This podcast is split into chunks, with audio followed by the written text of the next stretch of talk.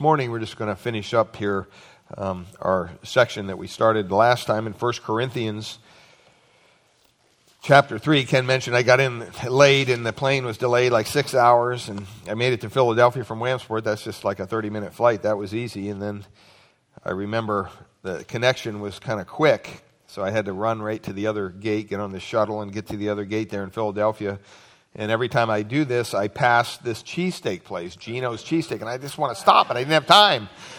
Well, I got on the plane, I'm all comfy, ready to go, and the pilot says, "Yeah, we got a problem." So he goes, "We got to hold. Got to. Everybody's got to get off. Probably be a couple hours." And so I thought, "There's my chance." Uh, but the only problem was the cheesesteak place was farther away from the gate than I wanted it to be. So I thought, well, I don't want to take that chance and miss the flight.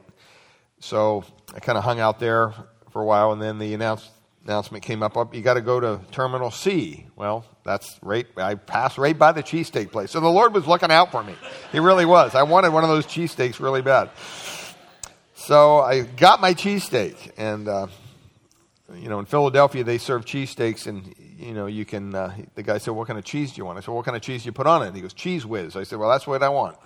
Said, I don't want to be like some other guy that ordered Swiss cheese on a cheesesteak in Philadelphia. You don't do that. A politician did that. That's not a good thing. They look at you cross-eyed if you do something like that back there.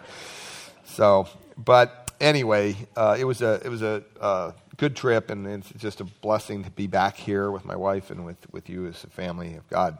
Well, last week uh, we were looking at Paul's uh, criticism here of the Corinthians in chapter 3, and I just want to read the first nine verses, and hopefully we'll make it through these.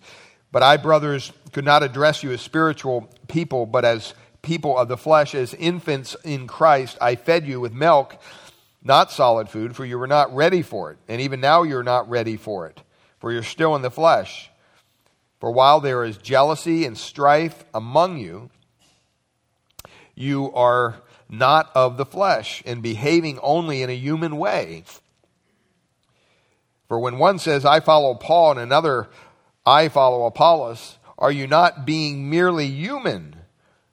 What then is Apollos and what is Paul? Servants through whom you believed, as the Lord assigned to each. I planted, Apollos watered, but God gave the growth. So neither he who plants nor he who waters is anything, but only God who gives the growth. He who plants and he who waters are one, and each will receive his wages according to his labor. For we are God's fellow workers, and you are God's field, God's building. Well, last time we were together, we looked at uh, Paul's uh, criticism there, what he hoped to do. He wanted to give them solid food. He had, he had given them milk, and that kind of indicates that when they were first believers, that's what he did. And that's what you would do with a newborn Christian. You would give them the milk of the word. But this is some year and a half, two years later, and he's telling them, you know, you shouldn't still be drinking the milk. You should be eating solid food. Now, there's no difference between solid food and milk theologically. It's all the same. But, you know, if, if John MacArthur put it this way in one of his messages, he said, you know, if you, if you tell a brand new believer that when you came to Christ, you were uh, made righteous in Christ. Well, they would say, well, that's nice. That's good. I need righteousness, you know. But if you tell someone who's been in the Word and is a little more mature in their faith well, Christ made you righteous. God made you righteous through the sacrifice of Christ. All these other terms start swirling around in your head. You know, you think, well, okay, Christ, you know, the, the, the, Christ that came down from heaven, the incarnation. You think about that. You think about his sacrifice on Calvary. You think about was it a specific death or was it a general death? You think about how we obtain this righteousness. So when you're more mature in your faith, you're going to think about more stuff. You're going to think about what? Meaty things. Um, you know, you may give a bite of a filet mignon to a little baby if he has some teeth and is old enough to eat it, and he may eat it, and that's fine. But you may give a filet to an older person, and boy, they bite it. Oh, this is wonderful. Oh, they go on and on. Why? Because they appreciate it a little more. Matter of fact, I'm hungry for a filet. What now that I think about it. Cheesesteak didn't, it was good, but that's, something popped in my head there. But see, here, what Paul is saying is, look, I had to feed you milk at the beginning, but now you shouldn't be drinking the milk anymore. And we're talking about uh, spirituality, understanding spiritual maturity. And so last week I gave you the little picture of the, the circle that depicted the life of somebody and had the throne in there, and Christ was outside, the cross was outside, and the S was on the throne. Remember that? Well, that's the life of a non believer. And all the little things in their life was chaotic. It was all mixed up. And then I said, well, once someone comes to Christ, Christ comes into that circle of the life, and he is on the throne of their life. And the S, self, is down at the foot of the throne. That's what it means to be a Christian. The problem is, remember, I showed you a third circle, and this is where some theologians go with this. They say, well, this is a carnal Christian. Christ is in the life, but he's not on the throne. S is on the throne, and the cross is down at the, the foot of that little chair, and everything's mixed up inside the life because Christ isn't in control. Well, that's not what the Bible teaches. The Bible teaches when you come to Christ, you don't make him Lord, right? He already is Lord. You're just acknowledging his lordship in your life. That's all that is. And so, what Paul is telling these folks here is not that there's a third category of Christian. You know, you have a non Christian, you have a spiritual Christian, and then you have a carnal Christian. He's not saying that. All Christians are spiritual, they have to be. If they're not, they're not a Christian. Someone asked me, it was actually my wife, I think. She asked me in the Old Testament, um, the believers in the Old Testament, did they have the Holy Spirit? Yes, they did. And I had to think about it because I remember I went to a school that taught, well, no, they didn't have it. It's only the, the believers in the New Testament that have the Spirit. In the Old Testament, you know, the Spirit would just come upon, upon people and anoint them, but then he could leave them or whatever.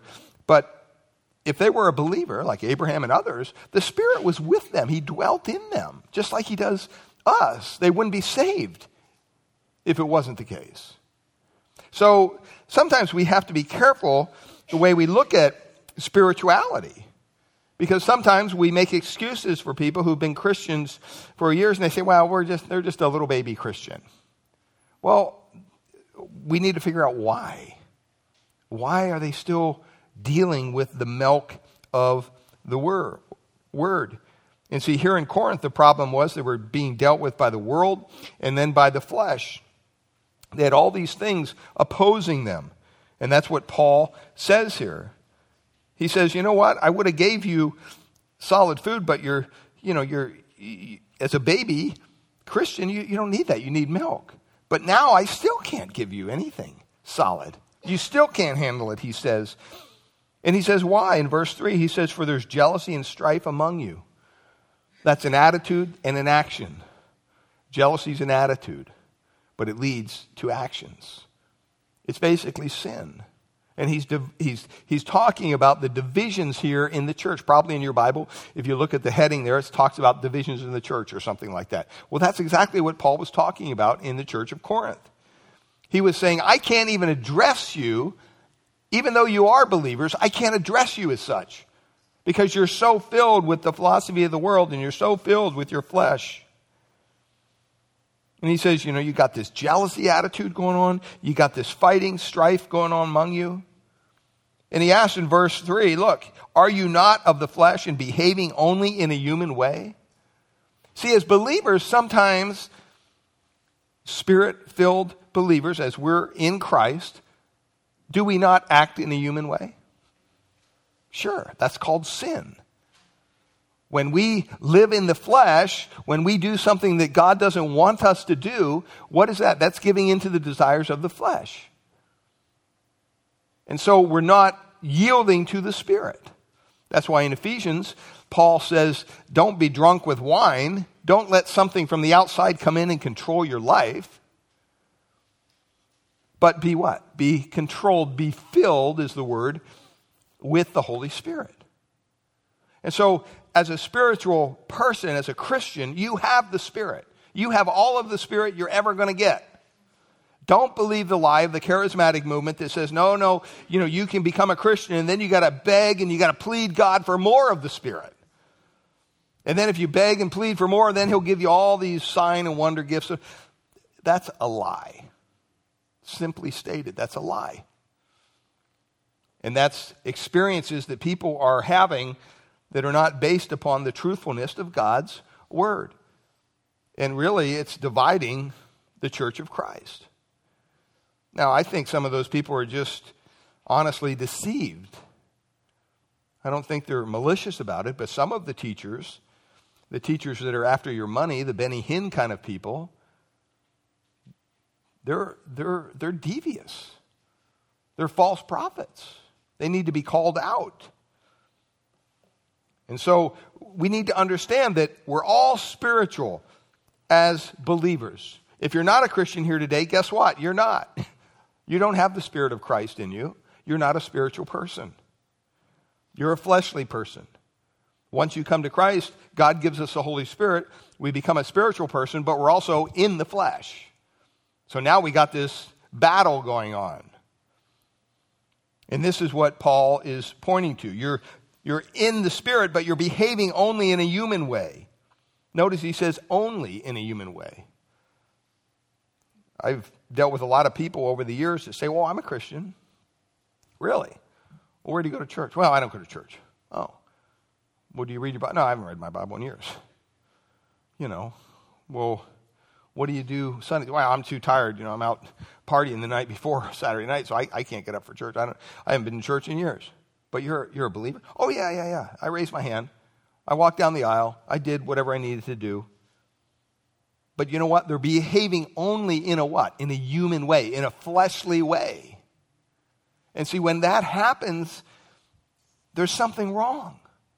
That's why the Bible tells us over and over, especially on days like today when we're celebrating communion, that we should what? We should examine ourselves. We should examine ourselves. You know, just because, you know, you, you feel all spiritual today, tomorrow you may not.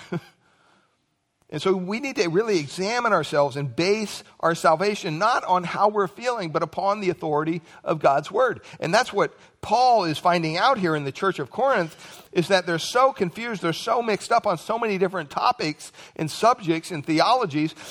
Why? Because they got away from the word. They're off doing what they want to do. And that's what he says here. He says, for the one, look at what he says in verse 4. The one says, I follow Paul, and another says, I follow Apollos. Paul was the founder of this church. He was there for a year and a half. He left, and then Apollos became the pastor. He was probably uh, even a better preacher, a better speaker than Paul, if you can imagine that. He was very gifted. And so they were under these two individuals' teachings for years. Some say maybe five, six years. But they're still little infants they're acting like little babies. And see, it, it kind of fleshes itself out here when you see them saying, I follow this person or I follow that person. That's what happens in churches that are filled with fleshly people. They subdivide into little groups. And then pretty soon you got these little schisms here, little schisms there. I remember before I came here, actually, they were telling me that even in, the history of this church, there was a day when if the choir was here, certain people would stay. If the choir wasn't here, they'd get up and walk out. I, I can't even conceive of that over music. I mean, it wasn't even any theological issue, really. Um, that's not what we're called to do in the body of Christ. There are some things that are preferential in our understanding when it comes to the Word of God. And we need to make sure that we extend grace in those areas. If we have an individual that says, Well, I don't believe Jesus is God, then we got a problem. Do you understand? Then we, then we have to address that. But see, here it was this worldly pressure, pressure coming in on the Corinth, Corinthian church. It was the flesh coming in from the inside, the world coming from the outside. And he says, I can't even talk to you as Christians. Not that they aren't, because he says, as, I can't talk to you as spiritual. That word spiritual there, we went over this last time, but whenever a word in the original language ends with a ekos, um, in the Greek, it, it really has the idea that it's characterized, whatever the beginning of the word is, it's characterized or controlled by. So when he uses the word spiritual, it's pneumakos, and that ekos ending means you're being controlled by the Spirit. A little later on, he calls them fleshly or carnal. Okay, that's sarkos. It's, it's being controlled by the flesh. See, as a Christian, you can be controlled by your flesh. Do you know that? That's what happens when we sin. We're not being controlled by the Spirit, but strike out of your mind the idea that somehow, if Christ is in your life, he's not the Lord of your life. If you're truly saved, Jesus is the Lord. And you know what? To be honest with you, even if you're not saved, he's still the Lord. Sooner or later, you're going to acknowledge it. The Bible says that every knee will bow, every tongue will confess what? That Jesus Christ is Lord. That's going to happen. It's just better if it happens on this side of glory than the other side. Because if you're waiting to get to the other side, it's going to be too late. You'll be, be standing before a holy God, and the one question he'll probably ask you is, What did you do with my son? Well, I thought he was a great teacher. Eh, not a good answer. See?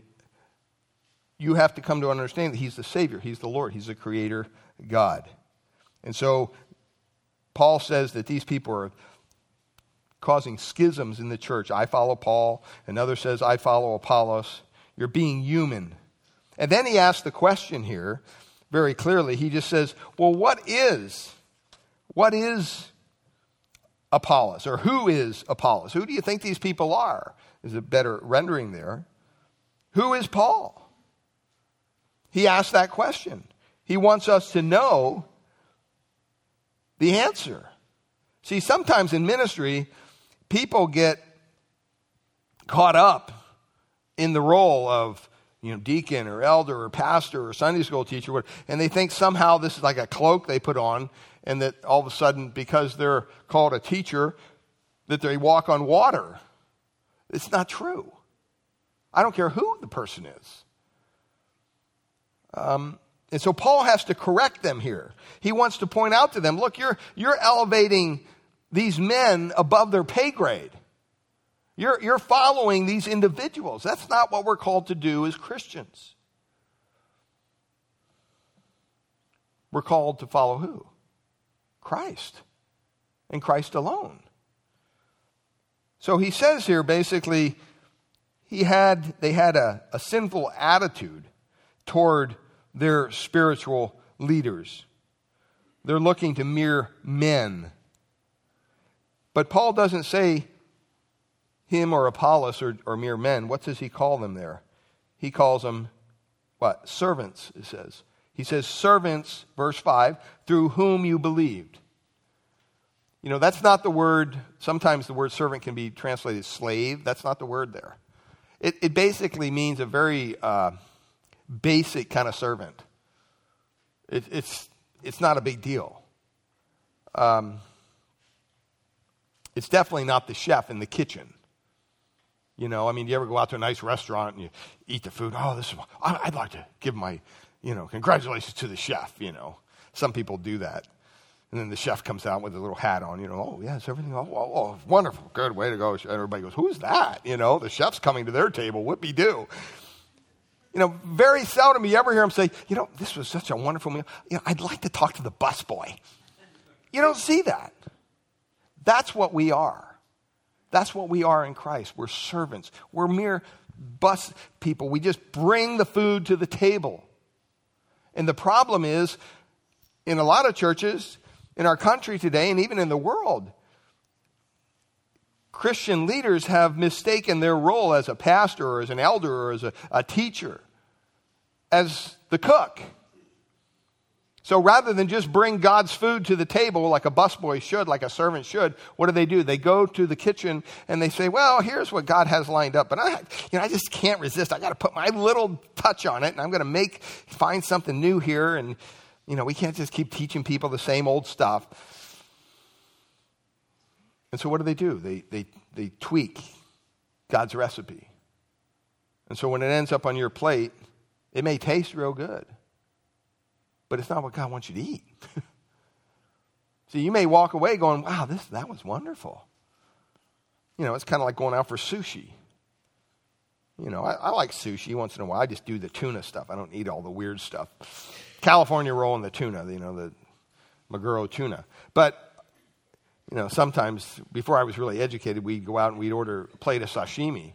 And that plate came in and had everything. Octopus. I said, what's this? I just want the tuna. Isn't it the tuna called sashimi? Oh, no, that's not, that's not what you ordered. And so I don't know what we did with it, but I didn't eat it. But when you go out for, for, for, for sushi, I don't know if it's just me, but usually an hour after you're done, you're hungry. It's like, wow, you know, it's not like sitting down eating a steak potatoes or something, you know, you, that can hold you out for hours. But sushi, I don't know why, it just doesn't, I mean, you feel full, but you get home and in a couple hours you're like, hmm, what can I have to eat? See, that's, some churches are geared that way. They're giving you this, this kind of sushi meal that kind of fills you up a little bit, but it doesn't really give you anything to carry on throughout the rest of the day.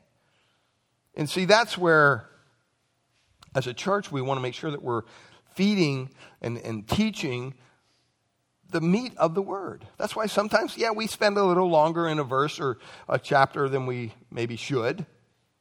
But I just want to make sure that we're, we're getting everything we can out of it. Because you know, I figure we're just going to go through this once. I don't think I'll be around to go through the, all the New Testament again. So that's somebody else's deal. So when I'm going through a book, I'm just like, okay, I can't back up. So I'm just going to take my time and we're going to try to get as much as we can out of this. So Paul here is addressing these, these issues, he's correcting them, and he says, you know what? These men that you're idolizing, they're just like busboys, they're just servants. And I said it before the only difference between the person up front teaching and the, and the, the, the individuals sitting is they're, they're facing different directions. That's all the difference is. We don't need to elevate our Christian leaders. Most Christian leaders have a big enough ego, they don't need to be encouraged in this way, okay? So we just need to kind of back off that.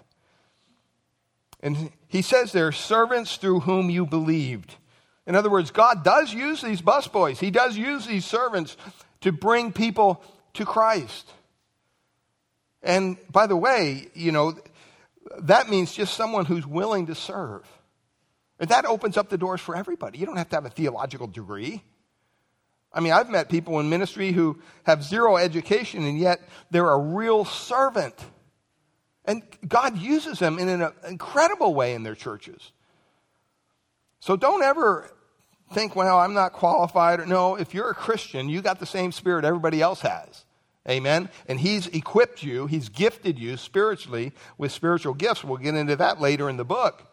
But those spiritual gifts are not for you to take home and hoard and polish up and, and look at and hang in the closet. Oh, look at that gift of teaching. It looks so nice. You need to use it. Maybe you have the gift of encouragement. Maybe you have the gift of hospitality, whatever. There's a ton of gifts that God gives us. And so when he does that, he expects us to use. Well, Paul and Apollos were using their gifts as good servants. The problem was not with them, the problem was with the Corinthians. It says, the Lord assigned to each. You know who's in control of salvation, don't you? It's not us, it's God. You know, he says right there, he says, look, um, who is Paul? Who is Apollos? They're mere servants. Yeah, God used them to bring you to faith, but the Lord assigned to each. In other words, God uses all of us differently. You know, we have multiple men here, even in our small church, who can teach the Word of God. And you know what? When you listen to one, it's not like you're listening to the other. They're all different, they all have different personalities. They all have different inflections in their voice when they teach, or, or different ways that they teach, or different thought process. You know, and that's, that's good. That's the way it should be. We're not here to be like somebody else, we're here to be, be ourselves. And God will use that. And so he says, Look, the Lord assigned them, verse 6, Paul says, I planted and Apollos watered. What's that mean? That means that everybody has a role to play. And it may not be the same role. You know, there are some teachers who are very evangelistic in their teaching. When they get up, boy, you know, I mean, they're going to, you know, give a strong invitation. They're going to be very evangelistic. They're going to make sure the gospel is. There's other people who are very uh, historical oriented. You know, it doesn't mean they don't include the gospel in their message, but it's just a different way of teaching. There's other people, men, that are, that are very, uh, they, they apply everything. It's all about the application, which is important. But see, what, what Paul is saying here is that I planted, that was my role. I came here, planted this church, and many of you came to faith in Christ. That's what he's saying. And I was here for a year and a half. But Apollos came and he watered. He, he added substance to your belief through his teaching. And see, that's the important thing to realize is that, you know, a church shouldn't just have one individual who does everything or leads everything or, or teaches all the time about everything. I tell all the men in our church who are gifted at teaching the Word of God hey, you got something, you know, stuck in your crawl and you want to get it out and you want to teach, just holler and I'll give you a date. You know, at the same time, I'm called to pastor this church. I believe that's my calling. So I don't want to negate that. But at the same time, you have to give men opportunity to practice their gift. And so that's how God uses all of us together for one common good for the body of Christ. And notice both of these individuals did different things, but neither one really did anything. Because it says there at the end, what's it say? But only what? Who? God who gives the growth. It's only God who gives the growth. You know, you, you can't I've been to a lot of conferences, things like that, you know, church growth conferences. Or if you just apply this formula, then you will you'll break through the 200 barrier or the 300 barrier. They got all these numbers thing. And I've never really been into that stuff. But I will tell you this if you apply their principles, sometimes they work. But usually it involves some kind of compromise. Usually it's dumbing stuff down so that you throw a wider net or whatever it might be. Now, granted, I mean, I would pray that our church would be full every Sunday. But guess what? It's not up to me. Just if the church was full, say we had 500 people and we had to have three services every Sunday, guess what? It, it wouldn't be my fault. That would be God's fault when the neighbors start complaining and the police want to hire policemen to c- control the intersection. And you just got too many people in that church. You got to. Well, I don't know what to tell you. Tell God about it. It's funny though, when you're in a smaller church and you know maybe it's not full. Guess what? All of a sudden it becomes your fault. you know, oh, you're, you're, the reason the church is. It's not. You know, I, am mature enough as a believer to, to realize that you know what, God in His sovereignty, for whatever reason has given us 50 to 80 to 100 people here in this church. I, I would to God it'd be 500, but it's not. Maybe, maybe that's my calling. Maybe that's my giftedness, and, and, and that's where God has it at this time. I don't know. But see, whenever you start shooting for the stars and throwing out essential things to hit a watermark that you've uh, drawn on the wall, you're in trouble. You know, God is perfectly capable of growing this church beyond our wildest belief and our imagination. But He's also perfectly capable of allowing us to be a very smaller, transparent, accountability driven congregation. And there's some people that will come to this church and say, yep, it's too small, I'm not going to go there. That's fine. There's other good churches that are larger. See, we don't need to get caught up in all this stuff. And that's what they were doing. Well, I'm going to follow this guy, or I'm going to go there, or I'm going to do this. And he's saying, No, this is up to the Lord. I planted, Apollos watered, but God gave the growth. Don't worship individuals. I remember when I was going through a, a tour of uh, Grace to You one time, and there was an individual on the tour, literally, I don't think she knew anything about MacArthur, John MacArthur, who, who was the teacher on Grace to You radio. And they have a whole office complex for his ministry, Grace to You. It's huge. And they give you tours if you want a tour. So you can go down there and, you know, they got this picture up here there, whatever. I mean, you know, it's very promotion oriented, but it's not about John MacArthur.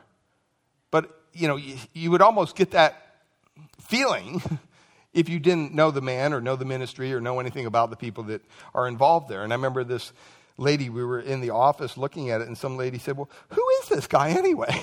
You know, it's like, wow, that's weird. You know, you came on this, you don't even know who he is, you know? But you know, that's that's what we that's what we are all about now. It's kind of a celebrity driven church today. And you know, the, the sometimes the pastor doesn't even come out until it's his time to speak. And usually when he's the time's over, he's gone. I mean, that's how it operates sometimes. It's kind of very much a show. Um, that's not the way God intended it to be. As a matter of fact, in the New Testament, where did they meet? They met in houses for a greater portion of the, the beginning of the church. It says they went from house to house. They didn't have buildings and lights and microphones and all this stuff. Now, I'm not saying that stuff's bad. I mean, I, we live in the Silicon Valley. We need to use all the technology we can get. But at the same time, we have to realize that that's not the answer to grow the church. We, we have to look to God. And we have to trust God for that. And so he says, verse 7 So neither he who plants nor he who waters, look at what he says. Paul says, is anything. He's nothing. See, this is the scriptural view of Christian leadership. It's not the, the celebrity mentality that we have in churches today, but this is what Paul says. He goes, You know what? Okay, big deal. You get in front of people and you, you open the Bible and you teach. You're nothing. You're nobody. Who do you think you are?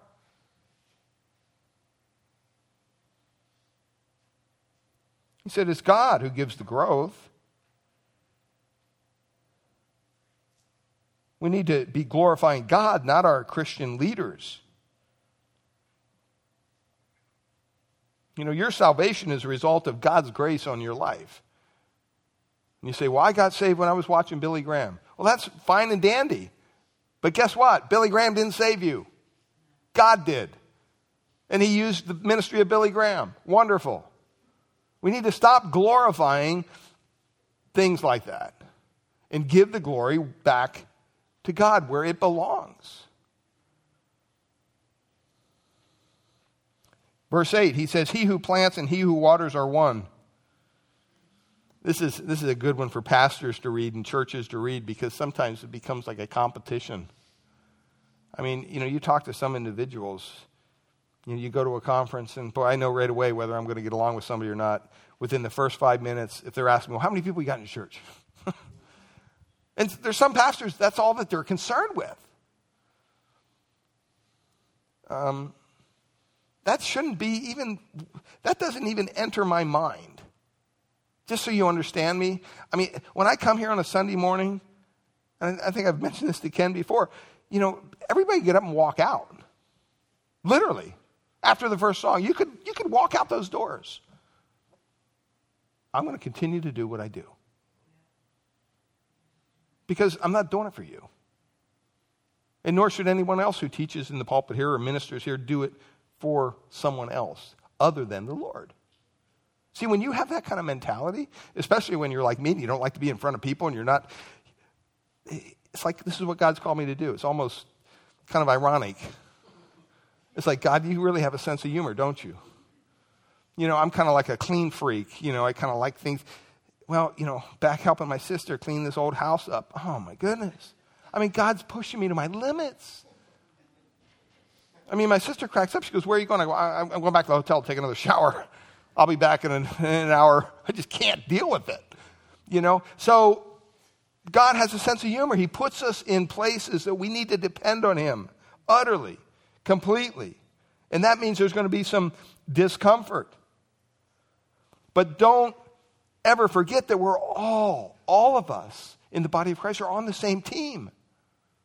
We're on the same team. We're, we're working toward the same end. That should be what's on our hearts. So whether you're watering or whether you're planting, it's irrelevant. At least you're doing something.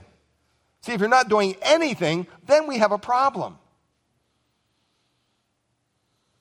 But you know, there's no there's no level of ministry, I don't believe, that God looks at. I mean, there's some that there's more accountability needed and things like that. But you know what? I think God is honored by the, the, the, the, woman or the man in the kitchen that's, that's getting here early and preparing the coffee and doing what they do there as onto the Lord, as much as the pastor who gets up or the elder who gets up and teaches the Word of God. I don't think God's up there going, oh, I'm going to like this guy better. He's, no. You know, it's, it's our motivation, how we're, how we're serving Him.